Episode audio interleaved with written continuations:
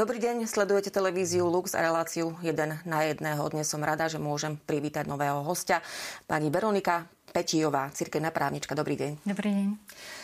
Pápež Jan Pavol I, o ňom budeme dnes hovoriť, bude e, blahorečený. Bol nazývaný ako pápež úsmevu, mal neformálne vystupovanie a vyznačoval sa pokorou. Jeho pontifika trval iba 33 dní. Pre divákov informácia zomrel a pôsobil v roku 1978. Ehm, pani Petijová, ako ho vy osobne vnímate?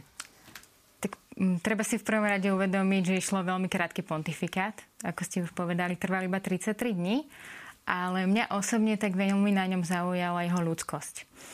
Počas svojho pontifikátu stihol prejsť iba 4 e, stredajšie generálne audiencie, teda 4 katechézy počas nich, ktoré venoval čnostiam a veľmi zaujímavý jazyk, ktorým rozpráva. Snaží sa približiť poslucháčom e, tak, aby mu rozumel nielen vzdelaný človek, ale aj ten, kto možno sa mu nedostalo až toľko vzdelania a zároveň tá jeho ľudsko sa zobrazuje v tom, čo bolo pre ňo charakteristické, v tom úsmeve. A to ma na ňom inšpiruje. Že niekedy úsmeve to veľmi málo čo stačí. Mhm. Oficiálna cesta k blahorečeniu sa začala v roku 2003. To už je nejaký ten e, čas. E, čo to oficiálne znamená? E, ako sa o tom rozhoduje? Skúsme možno tento proces na tom začiatku priblížiť. Tak procesné skúmanie, teda kanonizačný proces, v prípade teda blahorečenia prvého stupňa svetosti, druhý stupeň teda svetorečenie, kanonizácia, prebieha počas dvoch fáz. Jedna fáza je diecezna a potom je fáza, ktorá prebieha na kongregácii pre kauzy svetých vo Vatikáne. Čo sa týka tej dieceznej fázy, teda prvej, tak tá je zameraná jednak na zozbieranie všetkých písomností, ktoré Boží sluha, tento titul sa už dáva k tomu, kto, koho kauza je v procese, či už vydaných alebo nevydaných, teda publikovaných alebo nepublikovaných. Taktiež e, veľkou časťou tejto fázy je vypočúvanie svetkov. E, za takých normálnych okolností prebieha e, táto diecezná fáza dieceze, kde Boží služobník zomrel. Čiže v prípade Jana Pavla I.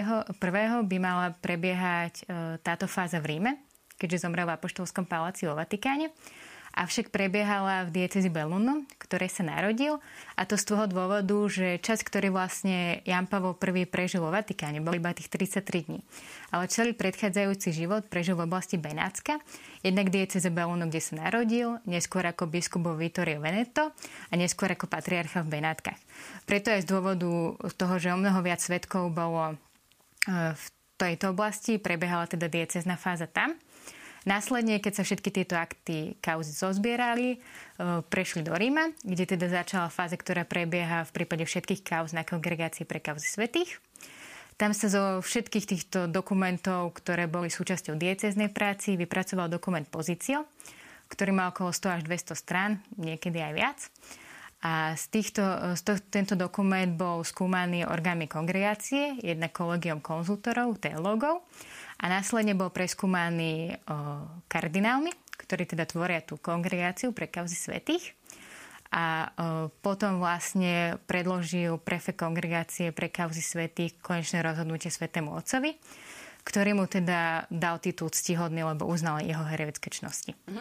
Pápež František pred 5 rokmi, teda v roku 2017, e, ako ste spomínali, spomínali, autorizoval dekret o hrdinských čnostiach a tým Jan Pavol I získal označenie ctihodný. Skúsme možno vysvetliť, e, čo sú to tie e, hrdinské čnosti a prečo sú dôležité v tomto procese. Tak kanonizačný proces môže prebiehať, dalo by sa povedať, tromi cestami. Jednak takouto prvou a základnou dokazovaním učenictva, ktorá teda bola do 4. storočia jedinou. Následne sa k nemu pridali aj vyznavači, teda tí, ktorí kým mu mučeník zomiera svetou smrťou, smrťou ako Kristus, vyznávač by mal žiť čnočným životom, tak ako žil Kristus. A v roku 2017 pápež František pridal aj tretiu procesnú cestu, ktorá je obetou života z lásky. A teda vlastne e, ten, kto obetuje svoj život z lásky, prináša tú obetu za druhých, ako sa obetoval Kristus za nás. Čo sa týka heroických čností, tak každý človek je povolaný k tomu, aby bol čnostným človekom. Ale v prípade niektorých e, zomrelých môžeme vidieť, že naozaj ten čnostný život obsiahli takým nadprirodzeným, až nadpozemským spôsobom, teda tou heroicitou, tou hrdinskosťou. V procese bolo preskúmané všetky čnosti, ako teologálne, tak i kardinálne. plus nejaké spojetné. Napríklad v prípade Jana Pavla II. bola veľmi výraznou črtou čnosť pokory. No a následne teda, keď v procese sa uznali, že naozaj obsiahol Jan Pavel I všetky čnosti týmto nadprirodzeným spôsobom, tak bol mu teda svetým otcom udelený titul ctihodný. Čo, a ste spomínali to slovko nadprirodzený. Môžeme, môžeme to nejako priblížiť divákom? Uh, jednak môže to byť uh, zobrazenie čnosti v nejakých veľmi hrdinských skutkoch. Niekto, kto sa dá za niekoho, obetuje svoj život. Niekto, kto vyniká v chudoby, tak ako matka Teresa. Ale môže tá heroicita sa zobrazovať, a to nám ukazujú svedci poslednej doby, najmä počas pontifikátu Jana Pavla II., eh, že opakovali také tie bežné, reálne sknutky života a približovali sa Kristovi opakovaním tých čnostných spôsobov že v prípade aj kanonizovanej svetosti, ktoré je teda uším pojmom ako svetosť vo všeobecnosti, ku ktorej sme povolaní všetci kresťania, tak e, kanonizovaná svetosť nemusí byť v nejakých úplne hrdinských činoch. Maria Goretti prečnosť čistoty bola ochotná obetovať svoj život. Takisto aj blahoslavená Anka Kolesárová.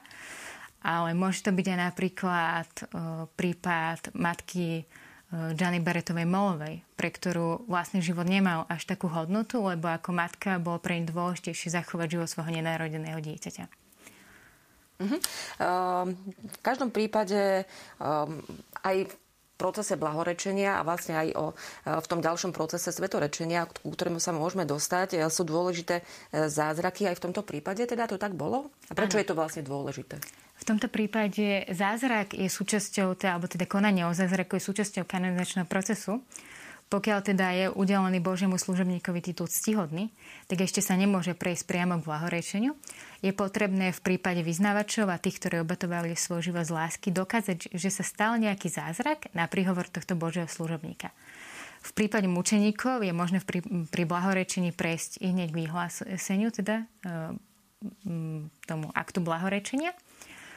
No a zázrak, e, môžeme ho vnímať ako taký prst Boží z neba, ktorý nám ukazuje, že naozaj tento e, Boží služobník alebo služobnica sú v nebeskej e, bláženosti a teda sú súčasťou toho chora svetých v nebi. Mhm. Podľa učenia cirkvi však zázraky robí len Boh. Ako to je potom so zázrakmi v tomto prípade alebo všeobecne? Samozrejme, zázraky robí len Boh, ale Boh ich môže robiť na príhovor niekoho. Mm-hmm. Potvrdzuje to napríklad učenie Sv. Tomáša Akvinského alebo Benedikta XIV., ktorý teda e, založil takú tú doktrínu kanonizačných kaus. A je to naozaj o tom, e, že v tom konaní o zázraku sa preskúmáva, či to ten zázrak, ktorý sa stal, bol naozaj na príhovor toho Božieho služobníka alebo služobnice. Čo sa týka kanonizačných procesov, tak e, zázrakom v nich je e, nejaká nadprirodzená udalosť, ktorá sa nedá vedecky zdôvodniť. Môže to byť jednak e, nejaký úkon prírody, nejakej prírodnej katastrofy jeho náhleho odbratenia, ale najčastejšími zázrakmi v kanonizačných procesoch sú uzdravenia. Môže ísť o automatické, okamžité a trvalé vyliečenie z nejakej choroby, alebo môže byť aj proces vyliečenia uh, istým spôsobom nadprirodzený, nevysvetliteľný, extrémne rýchly. A to napríklad je aj zázrak, ktorý sa udial teda na príhovor Jana Pavla II. alebo posudzovaný teda v jeho kauze. Mhm. A v prípade Jana Pavla I. teda no, vieme hovoriť teda veľmi konkrétne o tom zázraku, ktorý teda už bol v tom procese um, uznaný? Vieme hovoriť, je to uzdravenie jedného 11-ročného dievčatka, ktoré sa stalo v dieceze Buenos Aires. Tam aj prebiehalo teda konanie o zázraku. Ona trpela encefalopatiou a už teda aj z rodinu zvolali k tomu, aby teda sa s ňou rozlúčili, lebo lekári zhodnotili, že smrť je nezvratná. Avšak farár, do ktorej farnosti patrila aj tá nemocnica, zvolal veriacich k tomu, aby sa zvlášť v jednu moc modlili o príhovor e, Jana Pavla I teda k uzdraveniu tohto dievčatka a ono bolo veľmi rýchlo uzdravené. V čase, keď sa za ňu začal modliť, už bola v štádiu septického šoku, ale dostala sa z toho, dnes je teda, má cez 20 rokov, žije normálnym životom a nemá žiadne následky z toho, čo sa udialo. Čiže tu nejde nejaké okamžité vyliečenie, ale ten spôsob, akým to bolo, bol nevysvetliteľný lekárskou vedou. Tam v procese sa jednak skúma, akým spôsobom sa to udialo. Sú vypočúvaní znalci z odboru, teda v tomto prípade medicíny, ale sú skúmaní aj svetkovia, ktorí boli súčasťou tých modlitieb a toho príhovor, aby sa naozaj o, zdôvodnilo, že sa to udialo na príhovor, teda, alebo teda na orodovanie Jana Pavla I. Mhm. Takže zdá sa, že čo sa týka toho blahorečenia, tie podmienky, tie formálno-právne, nazveme to týmto spôsobom, e, boli splnené. E, čo bude nasledovať teraz? Aký je ďalší postup? Lebo e, bolo zverejnené slovo, že bude čoskoro blahorečený. Čo to znamená čoskoro? No, v súčasnej dobe je to veľmi ťažké povedať vzhľadom na pandemickú situáciu. Za takých tých bežných okolností pred pandémiou sa jednalo obdobie niekoľkých mesiacov, kedy vlastne teraz sa musí jednak vytvoriť liturgické texty, ktorými sa teda môže vzývať už nový blahoslavený modlitby. Jednak bude potrebné, aby sa vytvoril v e, spolupráci s kongregáciou taký krátky sumár o živote, priebehu kauzy, ktorý bude publikovaný v aktách Apoštolského stolca. No a začnú sa teda prípravy na blahorečenie. Pontifikát Benedikta XVI priniesol takú novinku, že blahorečenia by sa mali konať v dieceze, kde prebiehala diecezna fáza aby sa teda zdôraznilo to, že blahoslavený je primárne daný pre miestnu církev, nie pre všeobecnú a celú. No avšak v tomto prípade, keďže ide o proces pápeža, je možné, že blahorečenie bude prebiehať v Ríme, tak ako napríklad prebiehalo blahorečenie Pavla VI. Momentálne prežívame synodu. Je možné, že sa rozhodnú mm, spojiť s nejakou časťou synody alebo s nejakou teda významnou udalosťou aj toto blahorečenie, ale je možné, že bude teda aj v dieceze Beluno, kde prebiehala tá diecezná fáza. Za bežných okolností podľa tých nových noriem predseda tejto slávnosti prefekt kongregácie pre kauzy svetých. Avšak je možné, že v prípade niektorých prí, kanonizácie predseda samotný svätý Otec čo bolo napríklad v prípade uspomínaného Pavla VI. Čiže je možné, že ho bude blahorečiť sám pápež. Ešte na záver, ako je to potom so svetorečením? Ja viem, že predbiehame, ale je to vlastne, sú to postupné kroky. Ehm, keď sme teda spomínali Jana Pavla II., tak vlastne tam tie ehm, kroky už ehm, máme za sebou. Je už svetý. Ako to bude so svetorečením prípadným Jana Pavla I.? Tak bolo by v prvom rade potrebné, aby bol dokázaný ďalší zázrak, ktorý sa musí udiať po blahorečení, a teda na príhovor Jana Pavla I. Ak by takýto zázrak bol, a teda bola by mm, nejaká možnosť dosť reálna, že teda bude mm, preskúmaný v kanonizačnom procese. Nie každý zázrak, ktorý sa udeje, napríklad nejaké morálne uzdravenie alebo oslobodenie zo závislosti nejaký náhle, takýto musí to byť zázrak, ktorý odporuje nejakým prírodným javom čiže fyzický zázrak, tak ak by nejaký takýto zázrak bol preskúmavaný, e, tak je možné teda, že sa otvorí aj e, proces svetorečenia. V tom prípade e, je možné dovypočuť niektorých svetkov, prípadne nejaké zhodnotiť ďalšie okolnosti a teda prebehne konanie o novom zázraku a potom by sa teda pristúpil k svetorečeniu.